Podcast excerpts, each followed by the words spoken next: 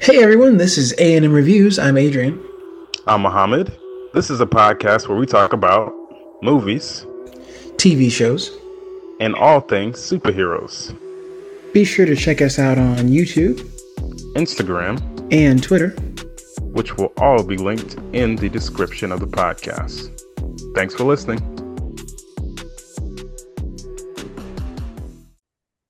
Welcome back, everybody, to A&M Reviews.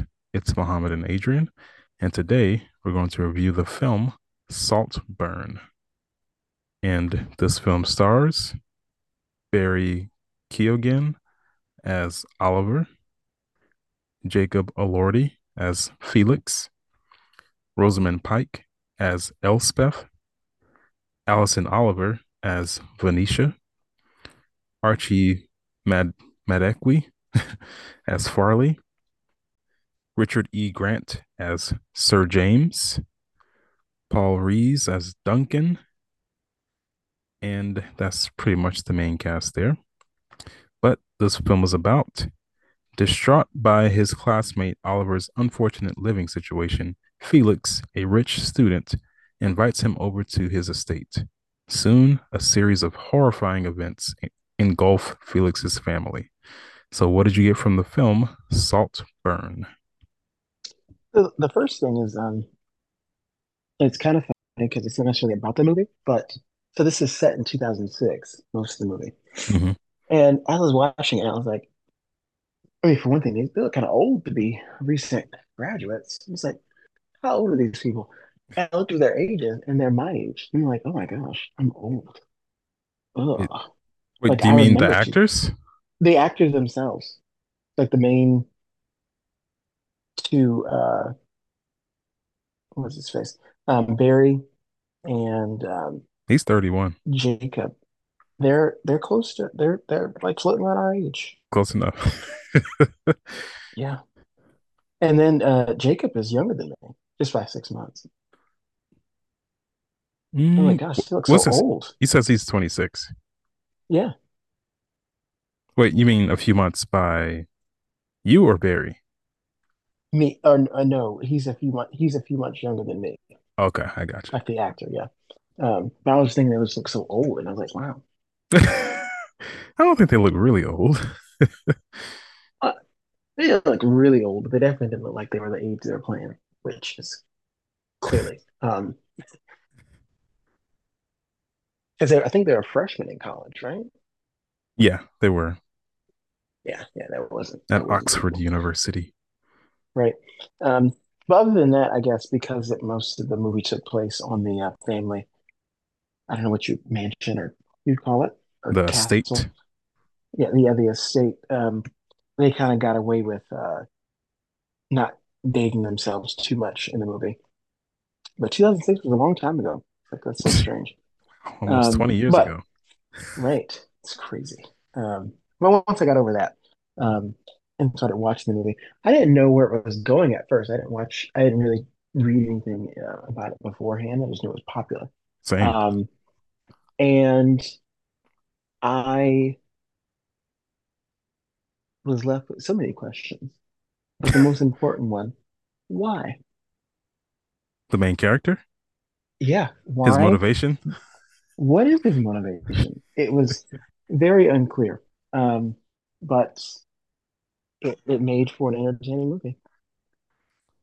It made for an entertaining movie once we got halfway through it. Right, because you're building, and the, the switch is really harsh. Like all of a sudden, he just becomes more than what he was. Well, I kind of got the idea that this guy was a psychopath after midway through. Um, because you, you- did Well, you yeah, I'm saying like before that, there was really nothing. Yeah, but did did you only watch it once? Right. Okay. So I went back and watched some parts, and then you kind of see where there's a lot of red flags in between there. I think on the first viewing, you don't really notice it because you're like, when's this movie going to get to the point? Mm.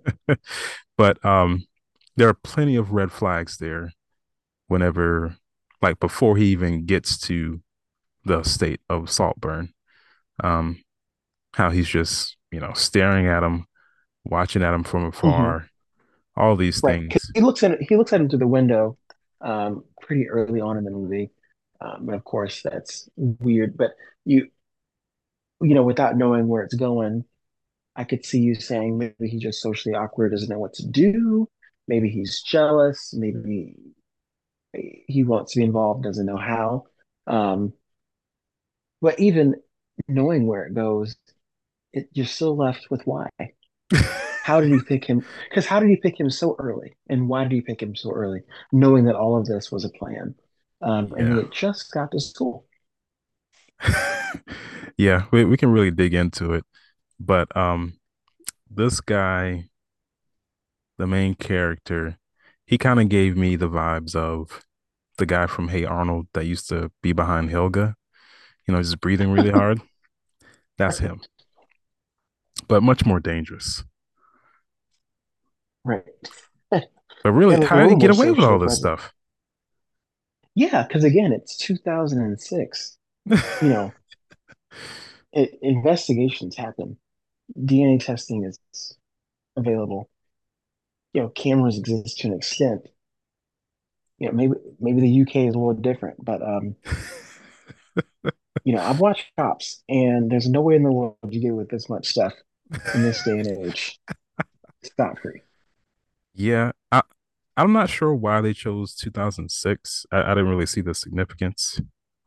I don't know. Maybe it was kind of like the way it was filmed. I mean, because I think it was filmed very well. Yeah, and that's before, like, I guess, tracking devices on phones, which could have been used as a plot point or something to catch him. Um, so there wasn't a lot of technology to keep up with things. His lying about his family and, and stuff like that. Social media wasn't a big thing, so it made him it made it easier for him to lie about his life. Well, MySpace, you know, I think that was around at that time. It was it was around. Um, Facebook, I think it was in its early stages. Facebook was in colleges in the US at least, but it wasn't like people posting what they post now in, as much detail. And like you gotta think like you didn't have like an iPhone to post pictures and stuff like immediately. Um, I think the BlackBerry was like oh 07 or something. Yeah, that the like became the obsolete. fancy one, the fanciest one before the iPhone. So, and these are well off at the school, uh, but he is very much a commoner. Um, so all those things, no one, no one had those things. Um, but I'm sure if they did, he would not have gotten away with as much.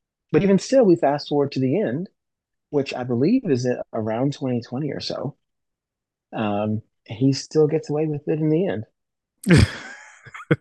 So yeah, um, somehow. Somehow,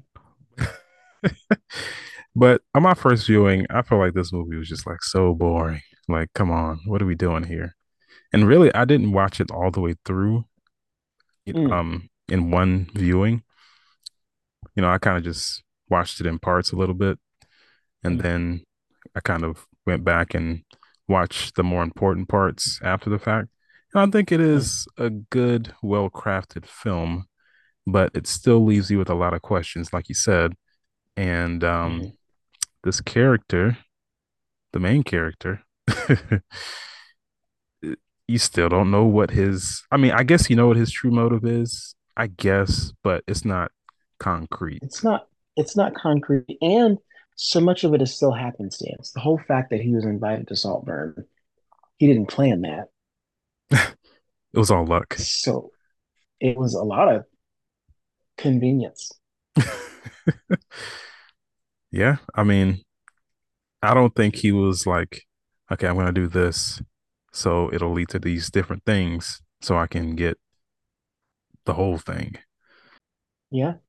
Um, and I'm just reading some some commentary on the movie now, and and um, you know, I don't know if this is the direct, yeah, the director, um, in an interview said this movie is really a satire about our fixation with these kinds of movies. Um, because it's labeled as a dark comedy thriller. So, There's not know, really any comedic moments. it well, I think there's a lot of moments that would make you laugh, but they're not jokes. Um, but from the director's point, I guess that's on purpose. Um, it's almost like um, Get Out, where they're using a bunch of movie tropes um, that may or may not have a meaning. And I think in this particular case, a lot of it maybe doesn't have meaning necessarily, but it's still giving you the the pacing of it and the the way it cuts place to place. It kind of has you on edge if you're paying attention the whole time, especially towards the end. But at the same time, none of it is, um, or or some of it isn't really answered for. Again, the how and the why. Um, thinking about the um, I Care a Lot, for example, that movie with the who plays the mother in this one, Rosamund Pike. Um, it- it's a very similar tone um, to that movie, um, and I feel like uh, that it one's better. it's it's really it's I think it's that one's written more intentionally for the story. Um, and Gone Girl, the same thing with her. That one in in the book is way more intentional, and I feel like Saltburn is kind of not picking at those movies, but it's pretending to be that movie um, without the thoughtfulness. Um, and I guess the viewer can decide if the director is really making a satire and a commentary on those kinds of movies um, by picking on us, the audience, for wanting more, or um, it was supposed to be serious and they watched it and it wasn't. So he's like, eh, it's just a satire. Well, I take it as pretty serious. I mean, I, I didn't see any deeper meanings here. I just saw a Mm, crazy guy trying to reach the top. mm. And it's like he, he never mentioned the money or really wanting that at all. And even in the end, when he gets it, it's not like we don't necessarily see him happy with the fact that he got this, you know, everything. Well, he kind of fact, was. well, I think he was happy he got away with it, is what it felt like. Not necessarily celebratory dance. Right. It that reminded me of an extended cut of uh, Spider-Man 2 when he was Venom in the black suit, Oh, that was walking three. around town. Oh, that was three music school. Yeah. Um, it reminded me of that scene if that just went on way too long. He followed him back home. Um, because you know, and he, you know, I guess we'll talk about it at the end, you know, how he celebrates and whatnot. But it's not like he is living in love. Like no one's there. It's just him, and he's just happy with all the symbolism around him of what he's done. Um, but we don't see we don't see him benefiting from the money and anything like that. Um, so even then, why did he do all of this? When did that become the plan? Was it when he got there? I mean, did he research this guy beforehand? If so, how? Because again, social media wasn't really a thing, not not to this to that extent. Um, so yeah, lots and lots of questions left unanswered. Yeah, definitely. Um, I, I see him as kind of like a parasite, really, Mm, like the that's a good movie way to put Parasite. Yeah. But I think Parasite, that film, way better. Um, not that this that bad, but Mhm. it's I, I think you can take it in a lot of different ways, depending on who you are. Um, but we can go ahead and get into the story. So we have uh Oliver Quick. Um, sounds like a Quicksilver name. Mm, But um he is a guy who is going into his first year in college at Oxford University. And uh he's not the most sociable guy, kind of stays in the background, but he sees this guy from afar named Felix, who seems like he's pretty popular. He also has um Farley uh, right next to him, and we find out later on that Farley is his cousin. Um, you know, he's half black, half white. Um, also American, kind of half American, I guess. mhm, Uh, but this movie takes place in the UK, and um, you know, he kind of wiggles his way into meeting Felix. because really he has another friend, and I I'm not, I kind of struggle to say friend. Really, he was kind of just Mm, there with him. yeah. um, Michael Gavey, that's the um character's name. He's like one of the first people that he meets at Oxford, and he's Mm, also kind of weird too. Uh, he likes doing math, and he tells him, you know, just give me a timetable or something because I can do it in my head. Right. Right. He can. Uh, is very intense about it. Very nerdy. Um, and the person that I think we as the viewer would agree that unfortunately that Oliver Quick would line up with, um, because they're both kind of outcasts, but he quickly rejects that identity. yeah, he doesn't really want to be associated with him. Um, I mean, he kind of ditches him at this bar where Felix and a lot of other friends are at. Um, he kind of just sees Felix from afar, from afar. Well, actually, before before that situation, he comes across Felix with a flat tire on his bike, and he offers his own bike to Felix so he can, you know, go wherever he needs to go.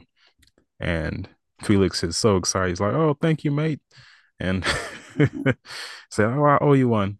And then this situation comes back around, and Felix sees him from afar, starts talking to him, invites him to the cool people table, and then um, mostly everybody else. I mean, a lot of them are all stuck up, but they're like, "He doesn't belong over here. What are you doing?" Um, and they kind of force him to try to go buy some drinks for everybody because they're like, "Oh, you need to prove yourself. You know, you're not just gonna come in here and take everything and work your way up to the top." So um, he goes up to the bar and is like, "You know, just do this one thing for me." To the bartender, saying, "You know, I don't have the money right now. Can I pay you tomorrow?" And then Felix comes up and is like, "You know what? I got you, man. Oh, you dropped this. Here you go." And then this is where um, Oliver gets to slide his way in here. He starts to become even better friends with Felix. Um, they get to know each other some. Oliver talks about his family and some of his past. He's kind of ashamed of his past. You know, he said that his mother is an alcoholic, his father is also on drugs, and just a bad home life that he doesn't want to go back to. Um, and Felix, you know, he buys into it. He's like, oh, you know what? Why don't you come back home with me to Saltburn? So, um, you know, we can get to know each other even more. And I think the summer is coming up. Like, I guess they're about to hmm go into, um, you know, at the end of their semester. And um, he's like, you know, just come back to Saltburn and, you know, you can stay over here for the summer. And this is when Oliver gets to meet most of the family, you know. Um, he's already met Farley, um, who is the cousin of Felix and also his sister, Venetia. He meets her. And uh, Farley, he's just a spoiled kid. Really, they all are, but He leans into it the hardest. Um, and he he's not shy about how spoiled he is, yeah. um, and the privilege that he he has by birth and by mooching off of his his cousins. yeah. And his uncle, hmm And Sir uncle. James. um, but Elspeth, which is their mother, um, Rosamund Pike, she is just I don't know what she's thinking really. Like she just clings on to Oliver very quickly. I, I don't know Yeah, why. she's not very bright. No, not at all. I mean, she like falls for him, I guess like a like a son, but A lost puppy. yeah. Um, I'm not sure if she's been this way before with some of Felix's previous friends because there are people within the house that mention that Oliver wasn't the first person that Felix brought back home. You know, there's been friends hmm before and things have gotten kind of messy. Um, especially dealing with uh Venetia. hmm Right, the last one. hmm yeah. Um, but we can kind of go in maybe not out of order, but kind of talk about some of the parts where he just starts doing some things. So, what was probably the most outlandish thing that you saw from uh, Oliver? The most well, I mean, I think it's I think in order. Um, because first you have uh the bathtub scene. You know, he Disgusting. you know, it's that the fi figure of speech that you know, I drink your bath water. Um, Never. and and he it full on wants to do that, wants to soak up whatever's in there. Um, and this is where it's like, okay, there were kind of seeds of maybe an attraction to this point. Um, clearly, it's an obsession. Um, but then his behavior after that makes it feel as though there's an obsession maybe with the idea of him and not just himself. I felt like in, in his in his interactions with Farley after this, with the sister after this, it almost felt like he was trying to to me, it felt like he was trying to make up for what he was lacking physically with um what's the guy's name? With um Felix? with Felix, right. Um but he never he never made a move towards Felix, which was that was strange to me. He never made any passes or moves towards him, but did everything he could to absorb those around him in that way. Yeah, I thought that he Almost like he was collecting Infinity Stones to to finally do it, but he never made the move. Yeah, I thought he was really toting that line of really his sexuality. I was like, okay, this dude's gay. I it's like he's he I, I thought that originally, and then I said, well, maybe he's more fluid, or maybe this obsession has just blinded him to everything, and he will do whatever he needs to do to isolate Felix. And if that means being with these other individuals and getting in their head, then he does it. Yeah, and I thought that he kind of wanted to be in Felix's skin, like he wanted to be him. Mm, That's yes. that's that's what I got by the end of this because I mean, throughout the film, there's parts where he um is kind of narrating and we get hmm like a different perspective of him just kind of looking off into space talking to somebody. And I think for me, I was thinking that maybe he was talking to a psychologist or friend or somebody. But um throughout this, he's saying, you know, I loved him. I loved him. Right. Um, and then he said I hated him. I was like, okay. Um, but I felt like he really just wanted to be him. Like he wanted to be in his skin, hmm like in his an obsession, like you said. Um, but that whole drinking the bathwater, disgusting, Yeah. repulsive. And I mean, props to the actor because there was there, was no allusion to anything. Um, he he was oh, going in. All right. Stuck Yeah. that nose straight up in there. I mean, it, yeah, yeah. I was like, huh, you know, I never actually visualized this phrase, but um, there you go. There you go. he took it to heart. Um, and then the scene with Venetia, so Felix's sister, um, he does have a conversation with the mother, Oliver, hmm and she was talking about how Was that first? Was that his first like off the wall comment? Was it to the mom? I think so. I think he was like, I think it was. "You're beautiful," and Right. Took her off guard, and she didn't do anything with that. She just let that ride. yeah, I mean, she's just not with it. Talking about somebody being incontinent. Um, Yeah. but she's saying that her daughter Venetia is, you know, sexually incontinent and doesn't hmm hasn't had the experience and all those things. So, um, one night, um, Venetia's kind of just sitting outside, and I'm not sure if it was really for Oliver, but she was outside of his window, and you know, he's higher up in his room. He comes down, talks to her, and starts to seduce her. And she's kind of getting the mood, and she's like, "No, you know, I'm hmm it's, uh, it's that time of the month. and Yeah. then he's like, you know, I'm a vampire. Right. And you know, I I think that scene could be placed in almost any movie and have a different connotation with exactly the same words and the same action, which which makes it so strange to be in this movie. Because it's like and I think she was the next day. I mean, she kind of expresses her confusion because it's like, oh, is he into her or not? He's really committed to this if he's not, but he's not, right? Like you're going back, I, you go back and forth in your head. What are the motivations to do this? And is he getting any satisfaction from any of this? And is it the actions or is it the mental? I think it's the mental hoops he's making people jump through that actually gives him excitement.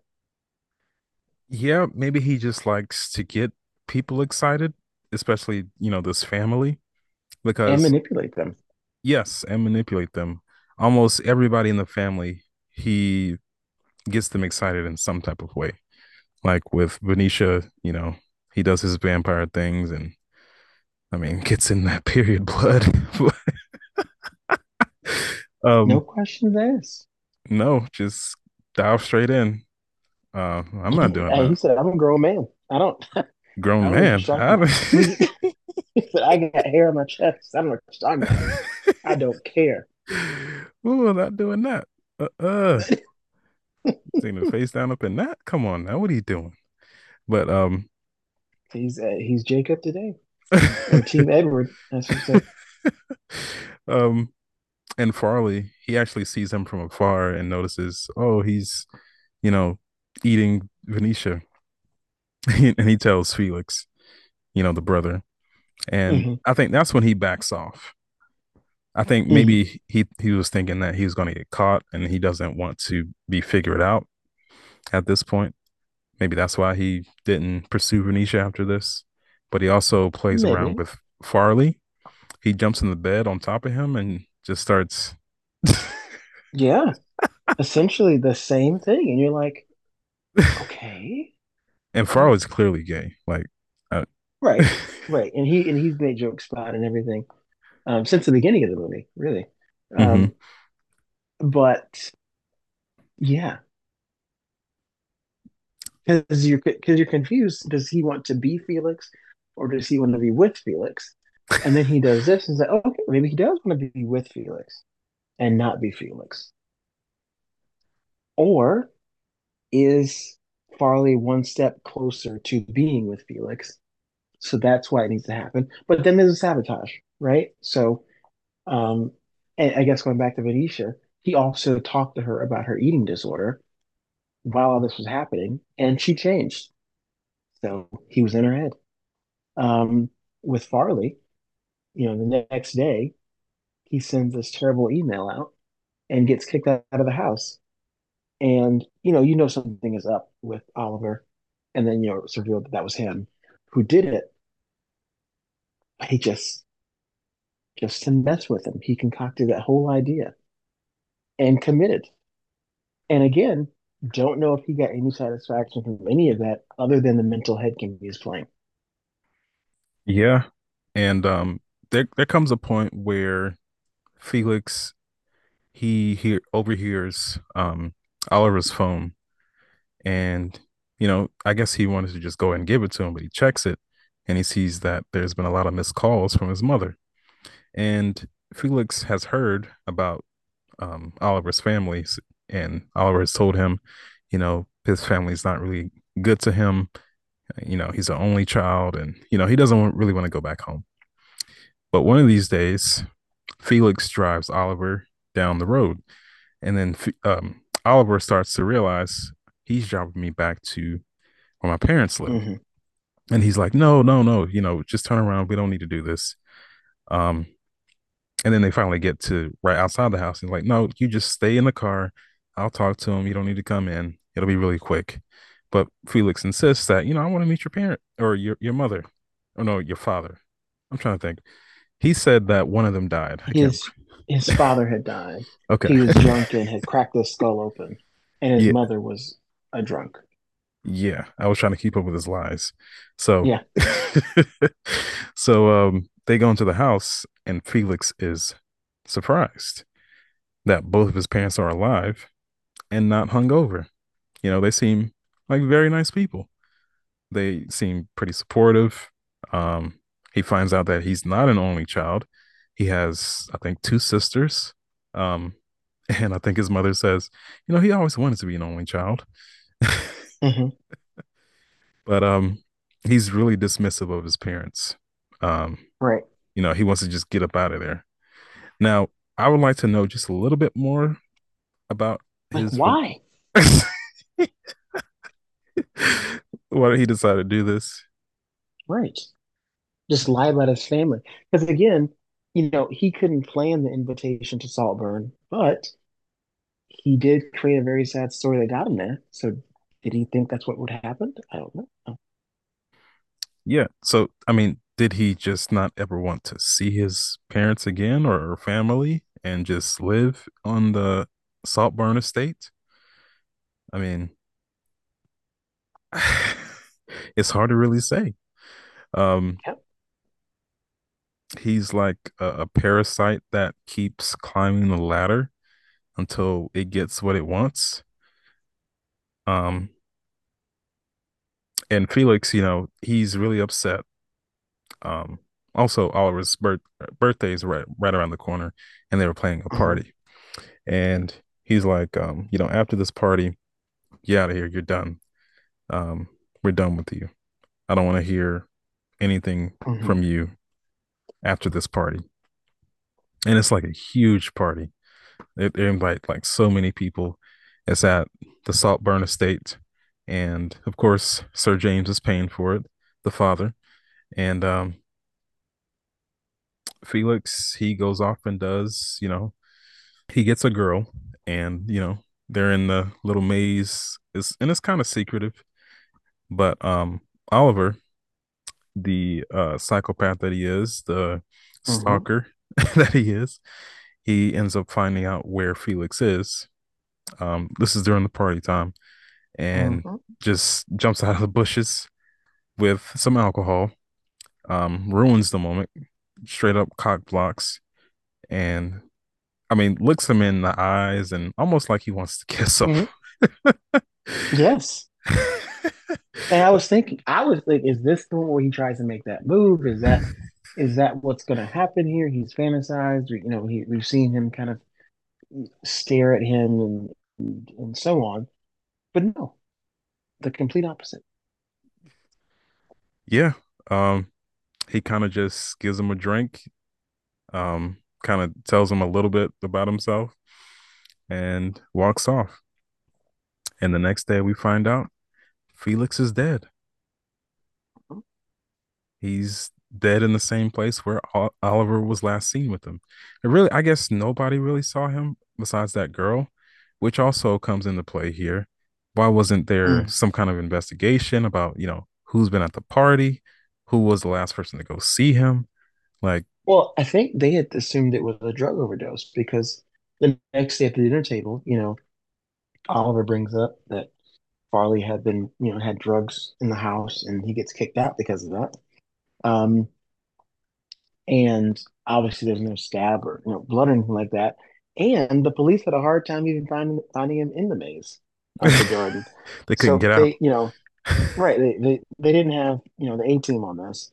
Um, and even if they did, it's it's hard to suspect anyone of this. Now, What about the toxicology what? report? Well, that's what I was gonna say. What should have happened, you know, would be an uh, autopsy, and they would see, you know, these drugs in his system or whatever it was that ended up killing him. But um, that didn't happen. And I guess if you if you're not if you're not thinking it's foul play, you don't have to have an autopsy. So they could have just thought it was a drug overdose. He's young, he likes to party, probably had drugs.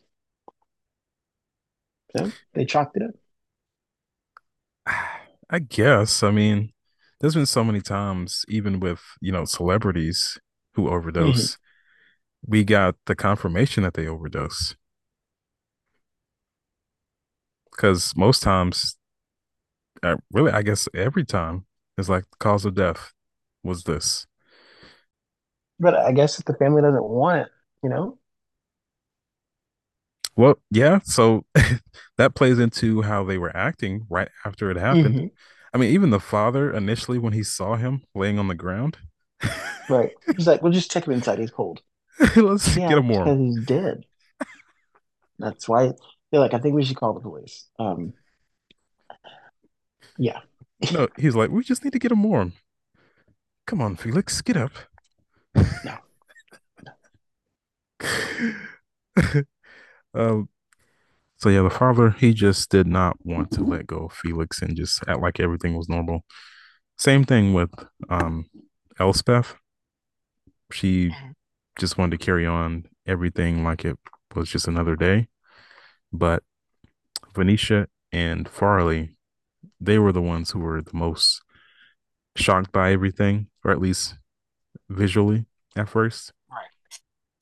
And um, you know, they try to have a little lunch while the police is taking care of everything, trying to move the body. And everybody's just like on edge while the mother, uh, Sir James, and Oliver are just kind of acting like everything's normal. Duncan, the butler, they tell him, you know, close the curtains. And the curtains are all red. And I know that's kind of like a, a symbol for, I guess, his body being dead. Right. Right. Cliche, you know, blood, the the, the the place we are in the film. Um, but even how we get there, I guess this is where that you know that dark comedy comes in. He struggles to get the blinds open. Like he's like, it just you can't get it pulled. Come on, Um, Duncan. right. Just close the blinds. Um, so you know, it's not a joke there, but even in that serious moment, you know, there's there's no reason for that to be there other than you know this movie's picking itself. Um, but yeah, it goes red. Um, all this is happening. Venetia is traumatized. She's pouring her wine, and she's overflowing the cup, uh, and until it's empty, she's just in complete shock. And the mom is trying to move on as if nothing happened, and and Farley gets very upset. Like we can't just move on. We can't pretend this is normal, sir. He's like, no, we're having breakfast or lunch or whatever it is. Um, and then Oliver throws out there this comment about Farley and drugs. And the father says, okay, well, Farley, get out. Uh, essentially, you know, I'm blaming you now, and I won't tell the police. You're cut off for good. So, and this is kind of Oliver's way of uh, getting back at Farley, even being at the party after he thought that their relationship was over because of the email that he sent. Um, and Farley told him, you know, essentially, I'm inevitable. Um, I always come back. This is mine, not yours.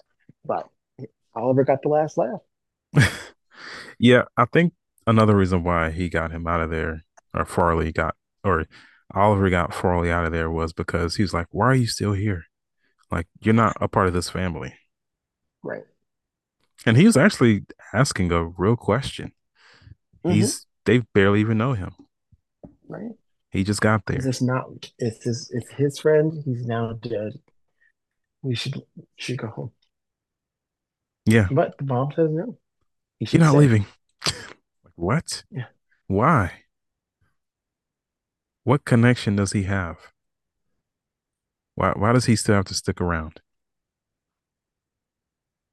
The, the mother is the only one holding him there, Elspeth. And it's and you know what? Going back, we didn't talk about this character, but when we first got to Saltburn, there was the I think the cousin of the mom, Mhm. um, who Pamela? was there for a while. Yes, and you know she was not on her feet, and she was kind of aloof and you know overstayed her welcome.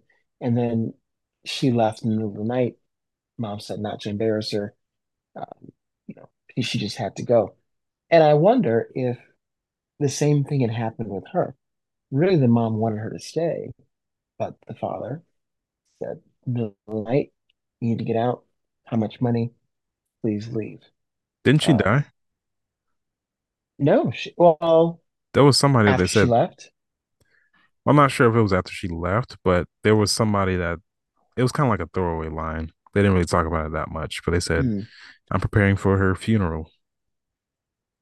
I don't know if it was her. It was Elspeth that said it. I Yeah, don't I'm know. I not. missed that. um, but yeah, that's a good point. What you're bringing up, because she was also getting money from the family. hmm And kind of, and it appeared as though maybe um, Felix took after his mom in this blind generosity and philanthropy in people who are less than. And and Farley kind of fussed at Felix and argued with Felix about the way he treats people who are beneath him financially. And uh, he rejects that idea that he treats people differently. But he but he did kind of take on Oliver as a pet, which everyone else pointed out. And the mom seems to do the same thing with that woman and now with Oliver. Yeah, um, because I guess he's had people like this before, or some kind of friend that he's brought back hmm to Saltburn. Right. Um, but yeah, Felix is dead. Farley is kicked out of the Saltburn estate. He's no longer a trust fund baby. Um, Yeah. um, and then next comes Venetia. So um, she doesn't really like Oliver at this point. Um, hmm she asked the same question, like, why are you still here? Um, you're only trying to work your way up to the top. Uh, and Oliver, you know, he's taking all of this. He's like, you know, you're drunk. You don't know what you're saying. Um, but she ends up dead in, so she was in a bathtub and uh, she ends up in a, you know, bathtub full of blood. Or I guess it's water mixed with blood, but hmm Right. she's dead now. They have another funeral. I Right. It mean, looks like a suicide. yeah. And Oliver's kind of narrating and says, you know, she said she couldn't live without him. So, Referring to Felix, right? right. Um, and I'm really not sure why, like, nobody's making any kind of connections. Why is this guy, like, uh, Venetia was saying, like, you're a nobody, stranger danger. We've, you've only known him for six months. Like, why are you, you know, crying over him? Like, nobody, nobody wants you around. Why hasn't anybody kicked him to the curb yet? Even Right. before Venetia died. Now, I'm not sure how much time was in between that lunch and then her dying. I mean, it didn't seem like it was hmm that long, but No. still, he should have been kicked out. And I guess none of them knew the true history. You know, like his situation wasn't actually as bad as what he was saying back at home Right. Only Felix knew, and Felix died before he could tell anybody. Yeah. Um, if I was him and you were just like you literally lied about your whole family history, like, nah, I don't care about no party for you. Like, what? Man, get out of here. Yeah, party goes on. I mean, and that's one thing we see as well throughout the movie is this juxtaposition to old tradition and these new people who pick and choose what things they care about. So, I mean, they have this this estate, they have the butlers, um, they live pretty free, careless lives, except they dress formally for dinner. Um, Do you have the any party has to go on. Right. Um, so it's it's you know, and even in the in the beginning when he first gets to Saltburn, um, the family they're, they're or the younger ones are talking about Harry Potter and, and picking on that story. Um, they're, they're naked in the fields, so they're doing things like very uncouth or very non-traditional. And then at the same time, they have these things they just hold themselves to, particularly when it comes to their status and their wealth and their social status. Yeah. Um, they just kind of live in their own world, um, kind of free of anybody that's not on their financial level. Hmm Um, but after Venetia dies, you know, they have another fu- a funeral, and um, Sir James, I'm guessing that he's just had enough of this. You know, he really just wants to move on, and he invites Oliver to talk to him and says, you know, I think it's time that you move on. You know, go ahead and get out of here. And Oliver's like, you know, I really would like to, but Elspeth, she won't let me go. I mean, Right. really, nobody knows why. you have to right. stay. Nah, you can leave right now. I'm getting security. Like, why didn't they have security? I, I don't see any security around besides Duncan No, it's just the, just the butler. and maybe, I don't know, a gardener or something. Yeah. like, this man should have been escorted out of there immediately. Like, you have nothing to do with this, or at least from the outside, hmm from their perspective. Um, Maybe they didn't want bad press, or I don't know. And maybe that's another thing as well. It's just so many things conveniently work out for him. Um, and it doesn't make any sense. Uh, going back, I think, to Gone Girl, for example, lots of things work out for Amy in that book. And, and but we see a little more effort into why I guess it works out, um, and how quickly she can think on her feet to fix it. But here, he just skates on by. yeah, a lot of convenience. Um, now we do get a scene or a few scenes where we kind of see where he was setting up things, but there's still a lot of convenience that has to happen in order for this plan hmm to be carried out. Um, but in this meeting, Sir James is like, "How much do you want? Like, how much would it take for you to leave here right now? Because you got to get out of here." and um, you know, eventually he, I guess, writes a check. We don't really get to know how much, but Oliver leaves, and then we see that Sir James ends up passing away. Now, I'm not sure if Oliver was um, behind that. I don't think they ever show it. I think the most that we see is a news article in a newspaper, hmm hmm And I and uh, think was it a, I believe it was a suicide, wasn't it? I'm not sure.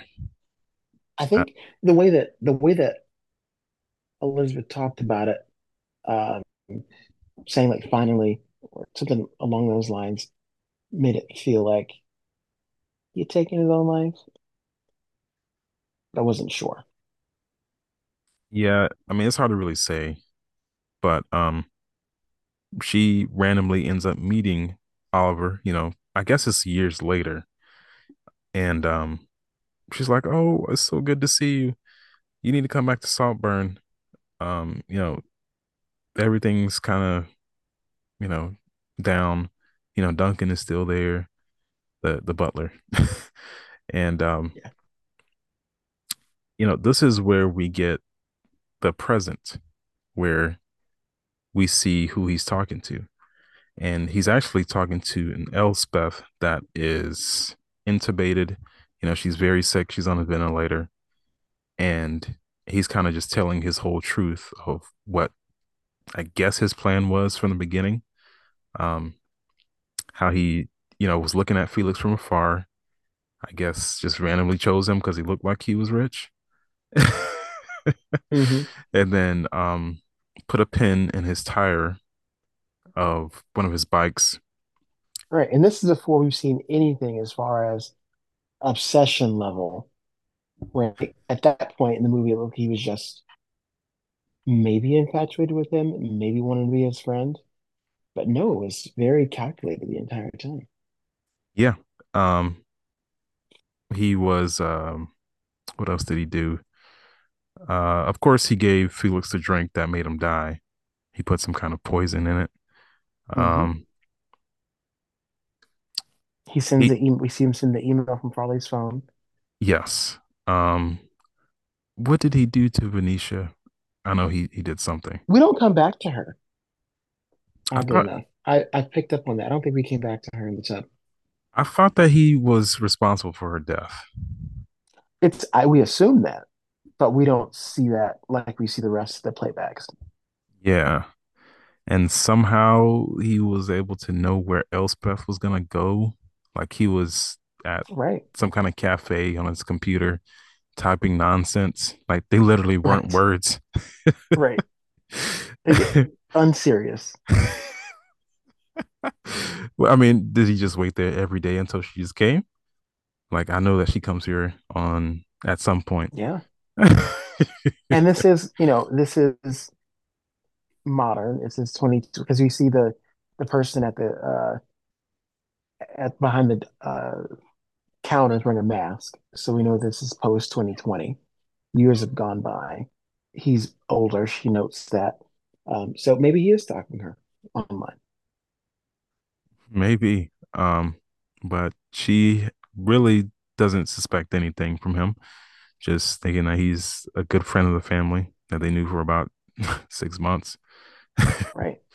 And um, she invites him back to Saltburn, I guess, to live there. And uh, Yeah. that leads to her death. Now, I'm guessing that he was also the cause of her death, of her becoming very ill. That's what it looked like. It was sudden and somehow weaseling his way. Essentially, he had replaced Felix at this point and become her de facto son. So it looks as if she wrote everything to him and he mysteriously dies. Yeah, what an idiot. I mean, I'm not sure how much how much Yeah. time had passed between him meeting her at the cafe and her signing everything over to him. Mhm. But yeah, she's just an idiot. I mean, Yeah. But then, I mean, when all that's over, you know, we see the house is empty. We see he has, I think, these rocks or totems or something that he places over the box of the like the dancing clowns and whatnot. And essentially, he's been uh, counting up the deaths of this family, um, taking credit for it all in some way. And then you could, I guess, defile their home by dancing around nude. But we don't really, even in that celebratory moment, we don't even know what the point of all that was.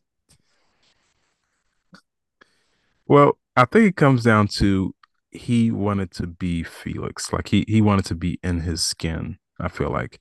Because Mm, whenever he's talking to Elspeth and we get the whole um confession about, you know, what he did, he's like the, the scenes that they show, they go back and look at when he said, I loved him. They're looking at, you know, his smile, the way he's mhm, interacting, almost like the sweat that's coming out the back of his head for some reason. mhm. Like he, like it seemed like he just wanted to be him. He wanted to be in his skin.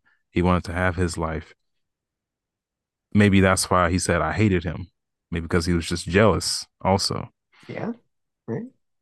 Um, but uh yeah, he ends up killing Elspeth, you know. She's over there on the ventilator and Mhm. He pulls out the tube out of her mouth and she um is gasping for air and ends up dying. Um, but I guess since they thought that he was like her son, they didn't think to have anybody else around. Like the, the cause of her death is pretty clear. So I would Uh-huh. think that somebody would be like, okay, yeah, he did this. Like some kind of Well, investigation. I mean, All these bodies just dropping. Yeah, Where's Duncan? yeah, the house is empty. Did he kill him too? Maybe, maybe he left. Maybe he died. Because I, mean, I, I guess I Maybe doubt. they they maybe they We- downsized after COVID. I don't know. yeah, but I doubt that Duncan would just let him just dance around naked around the house. Right, right. It's clear that its place is empty now. Hopefully, he can pay the light bill. Yeah, or any, but also like I mean, this fortune is it gonna go away? Is he gonna blow it? He has no family that we that he sees that we he interacts with. We we don't see uh, any love interest or kids or anything. It's just him. Yeah, um, I guess he got what he wanted. Maybe. I mean, his whole motive of, I guess, getting closer to Felix and then maybe wanting to be him, and then I guess killing everybody in some sort of way, indirectly or directly. I, the motives are not really clear. And I guess that's like one of the biggest problems for me in this film. I mean, I think it's pretty well constructed for the most part. hmm Um, the way they film it is really nice. Um, it kind of has, you know, it has that box shape of, you know, hmm how TVs work. ratio Yeah, the aspect ratio. Um, of like 2006. yeah. Um, I think they started to get flat screens around that time. I think 2006 flat screens were like those big projectors. Those big box projectors? They had spiders in them all the time. Spiders on the, on the TV. Yeah. And I think flat screens just cost so much more back then, like when they first they came were out. they were pl uh, plasmas, different than the LED TVs we have now. Those are very expensive. Yeah. Um, I mean, but this guy's just crazy. Just just a psychopath. Um, and he just gets away with it. I mean, he he should have been caught. Like, I I, I wouldn't say that he's very elusive. Like, he, he I don't think he covers up these deaths very well. He plays stupid very well. Yes, I will say that. Like he like especially just starting off, like what you see from him in the beginning of the film, somebody who's Right. very shy, not really sociable, to somebody who is very direct, knows what he wants, and can manipulate the conversation in his way, in his favor. So um I mean really good acting job by Barry Keoghan, who was also hmm Druig in the I Eternals. don't feel like I'm, I honestly feel like I was on a similar role, just m mind manipulation. I just didn't like that character. Yeah. Do you think you like him? I don't. I mean, knowing more about it since movies came out, as a character in general, or just the portrayal in the movie? Are you talking about just the Eternals? hmm Uh, I mean, I guess I, I I didn't really know the character beforehand. I just thought he hmm was just a downer. Like he just made the movie like like every time he came on screen, I'm like, "Ah, this guy again. Kind of, I'm sick of him. Oh, he wasn't on the screen that much. yeah, he wasn't, but every time he came on, just a downer. Um, I forgot what his power was. Mind control. Oh, okay. Well, yep, it did carry over. Yeah, Except um he had a lot of convenience in this situation. very much.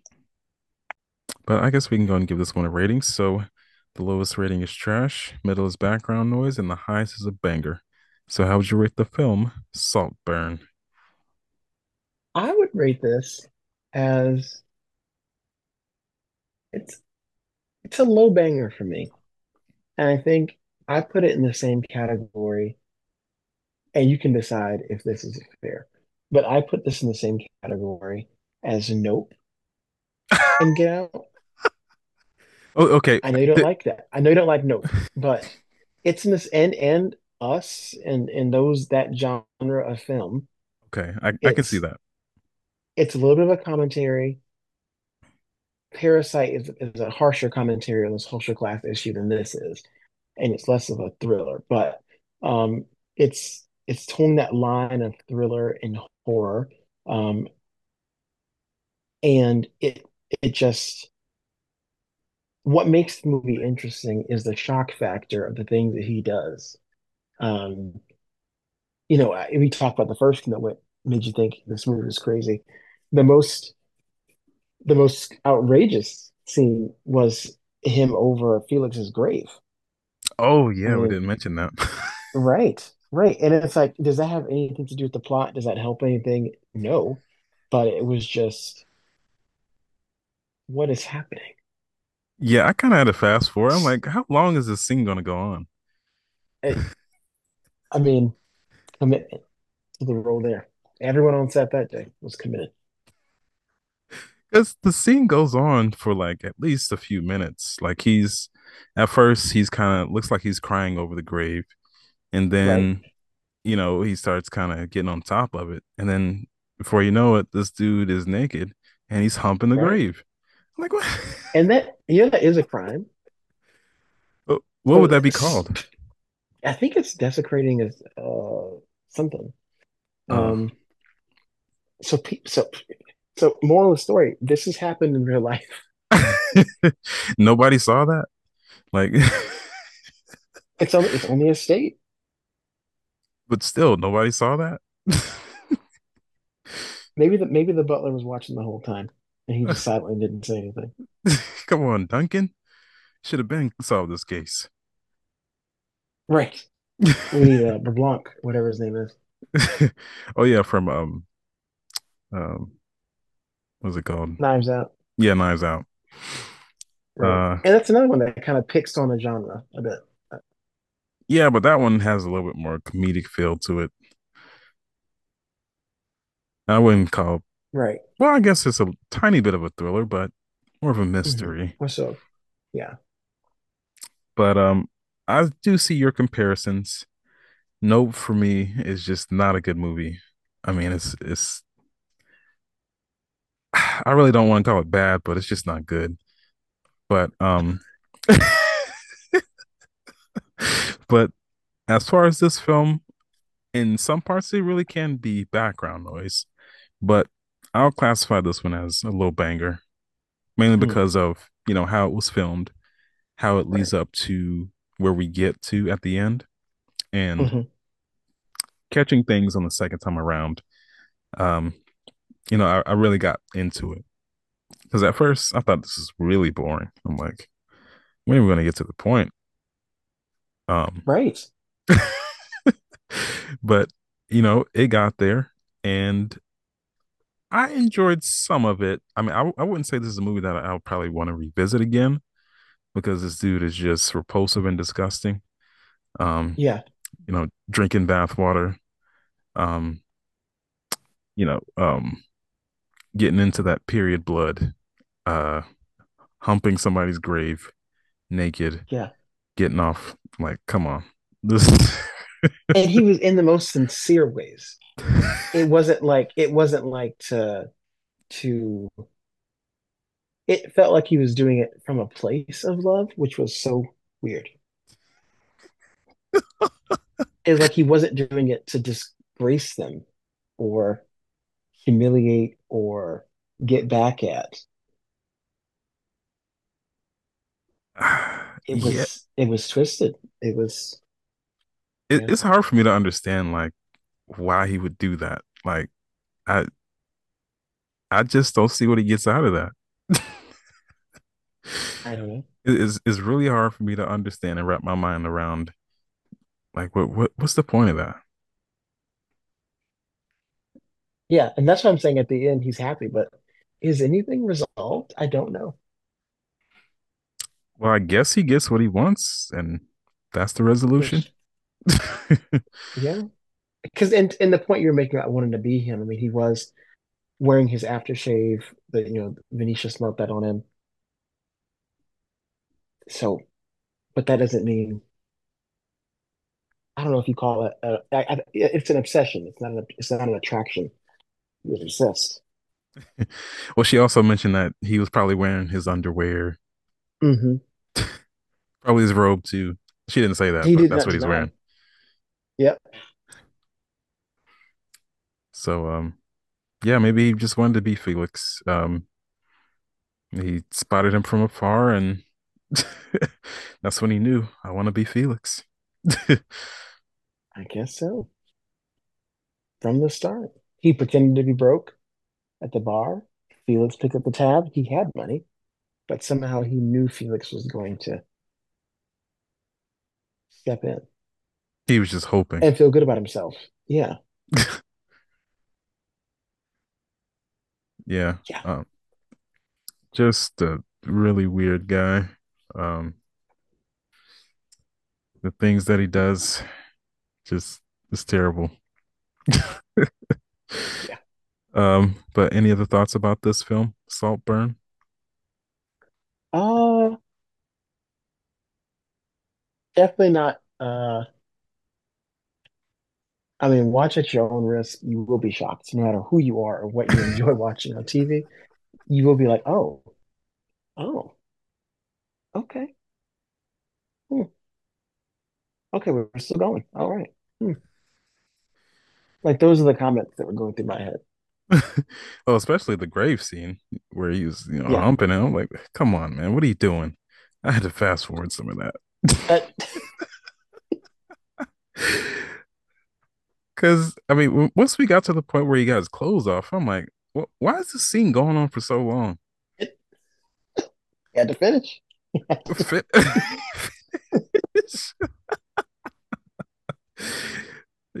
I, yeah, I just had to fast forward. Like, let me just get to the next scene. Right, just said, you know, get into it. You know, you know, go as long as you feel comfortable. We'll tell you when to stop. Action. All right, we got you. Good. I wonder how many times he had to do that. I. It looked like it, this. I don't think there was like a, a cut. no, it Like, was. it like well, it I don't. it was just like a one shot. It was a one shot.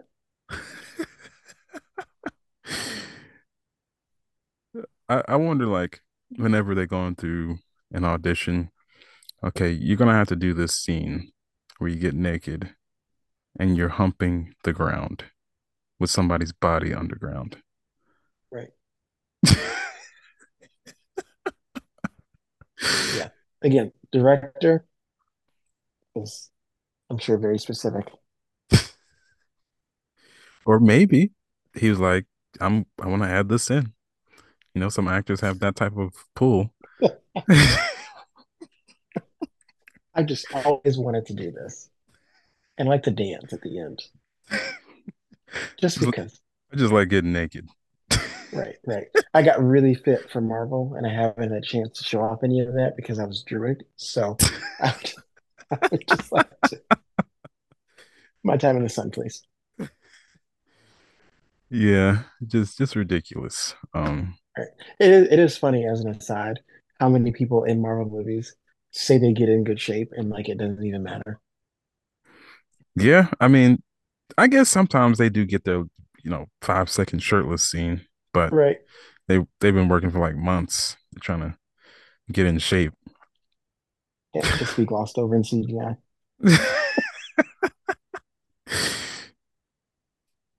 Well, I think um uh what's her name? Um Brie Larson is one of the only few well, I guess she works mm-hmm. out, but it doesn't seem like she's like muscular. No, I think she, her, the way just her body physiology worked out. If you look at the first Captain Marvel to the second one, she's much thinner. Yeah, she looks like a But she looks healthy. Yeah, she- yeah, she's much thinner. So I think her exercising just took her that direction. This looks like a stick. Right. She didn't bulk. She just Yeah, maybe the money's running dry at Marvel. um, but um, I think that does it for us at AM Reviews. Thank you everybody for listening. Make sure to check out our other platforms, including YouTube, Instagram, and Twitter, which are all linked in the description. And if you want to send us a message, click the message link you feature on the show. And thanks for listening.